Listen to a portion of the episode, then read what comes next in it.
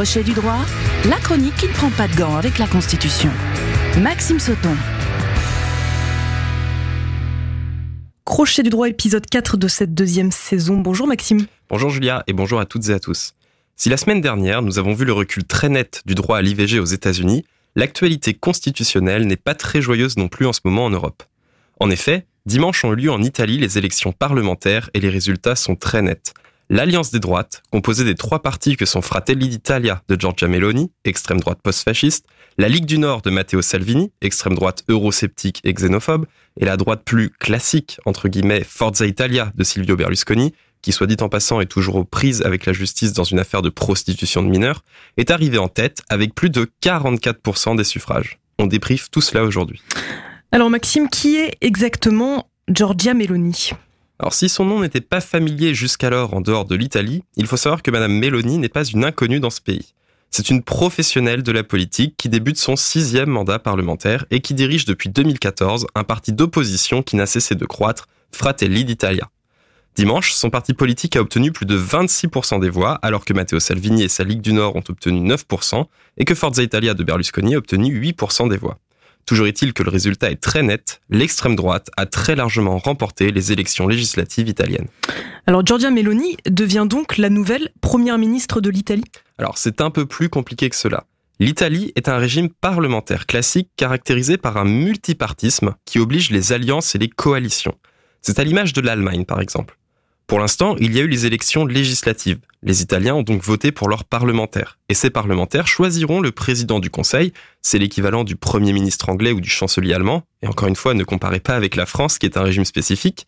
Et ce président du Conseil sera officiellement nommé par le président de la République italienne.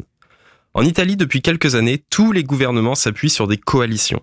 C'est pour cela que l'on parle ici de la victoire de l'alliance des droites de Meloni, Salvini et Berlusconi, car avec leurs 44%, c'est la coalition qui va déterminer le choix du président du Conseil, du gouvernement et par extension la politique qui sera menée en Italie.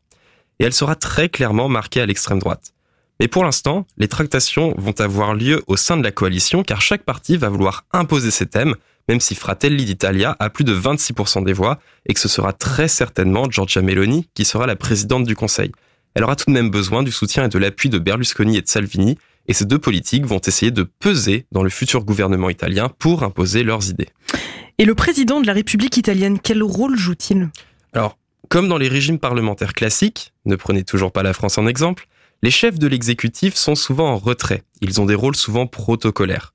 À titre d'exemple, peu de gens connaissent le nom du président italien, c'est Sergio Mattarella.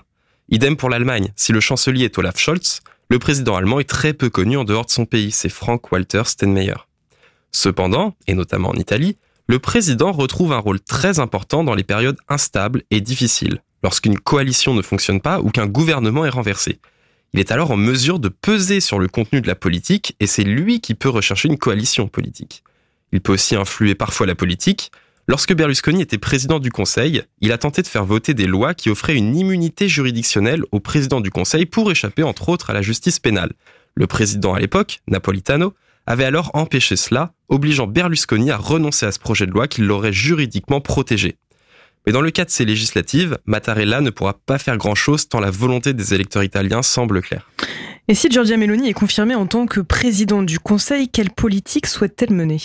Alors, dans cette coalition, le plus modéré est Berlusconi.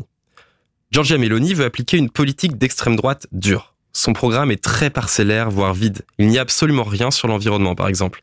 Elle a fait campagne sur les thèmes de la fierté nationale et sur le retour des valeurs familiales où pour elle, la famille, c'est un père et une mère et certainement pas des couples homosexuels.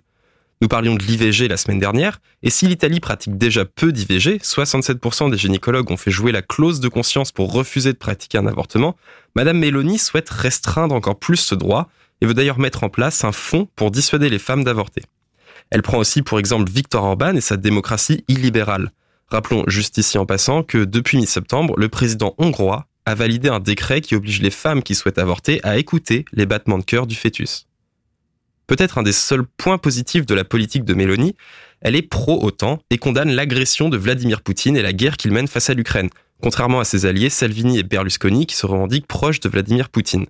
De plus, Mélanie n'est pas pro-européenne, mais l'Italie, bien que troisième puissance économique de l'Union, ne peut absolument pas se passer des aides de l'Union européenne. Donc voilà pour ce point sur l'arrivée de l'extrême droite dans l'une des plus grandes puissances de l'Union européenne. Rappelons quand même qu'en France, le premier parti d'opposition en termes de sièges suite aux législatives est le Rassemblement national, que la Pologne et la Hongrie se rapprochent de plus en plus du modèle de démocratie illibérale, où les droits et libertés défendus par l'Union européenne sont bafoués tout en profitant des aides économiques. Que le Royaume-Uni s'est doté d'une première ministre populiste, qu'aux élections législatives de Suède, le pouvoir va être exercé par une coalition avec une formation née d'un parti ouvertement néo-nazi.